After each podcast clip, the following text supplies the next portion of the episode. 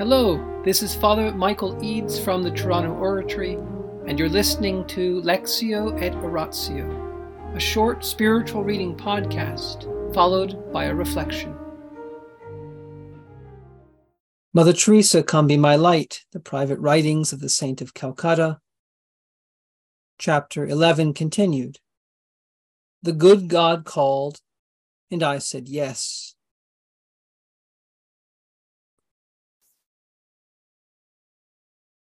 As the Holy See was considering her request for pontifical recognition, a brief historical outline of the origin and development of the Institute was required. Mother Teresa, who had been particular about keeping secret the beginning of her congregation, was now faced with the question of what to reveal. She, prevent, she presented an extensive report on the development and present activities of her community. But concerning the call, she just wrote, As for the origin, it was very simple. The good God called, and I said yes. In keeping her yes to God, she remained open to his will, manifested in the smallest detail, and surrendered each time anew no matter what he asked of her. It often meant personal sacrifice. I would have loved to come, as I wanted so much to speak to you, she wrote to her trusted spiritual guide. But the Lord wants it his own way. In the name of the Father, and the Son, and the Holy Spirit, Amen. Angels of God, our guardians dear, to whom God's love commits us here.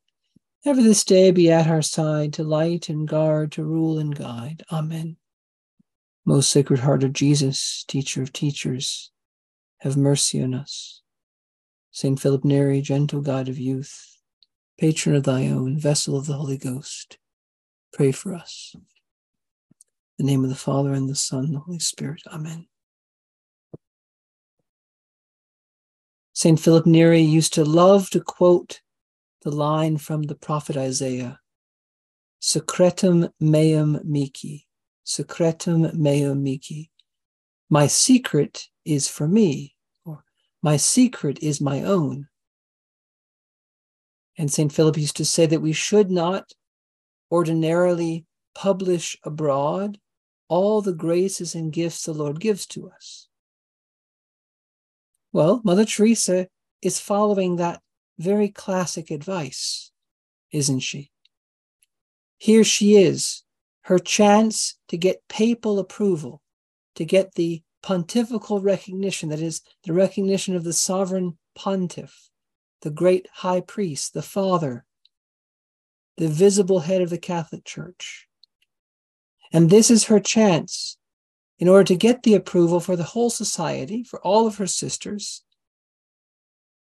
wouldn't it have been wise for her to tell a little bit more about herself, to kind of impress the Pope with all the things that happened to her so that he would really believe this was from God?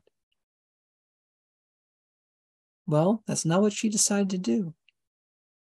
She did not want the recognition of her order to be based on some kind of idea the Pope had about her own personal calling the approval that she was looking for was not going to be rooted in the acceptance, the admiration that someone might have for her. No, she wanted it to be about the work they were doing. Because that's what God was calling her to do, right? Our Lord called her to this work. And either she was fulfilling that mission or she wasn't. If the call was from God, which she thought it was, and the call was to a real work that was needed, that should be the criteria. Was this the work of God or not? And that was to be judged not on the beginnings, but on what they were doing now. And so, in like manner, in our own lives, it's not primarily or fundamentally what's happened in the past that matters past achievements, past graces, past situations. We could boast about that if we want. We can put that forward. We can try to impress people, whatever we want to do. Or even negatively, we can dwell a lot on the past. But we leave the past with the Lord and we go forward. We have to live in the present. We have to live with God here and now. It's in the present where time meets eternity. In the name of the Father, and the Son, and the Holy Spirit. Amen.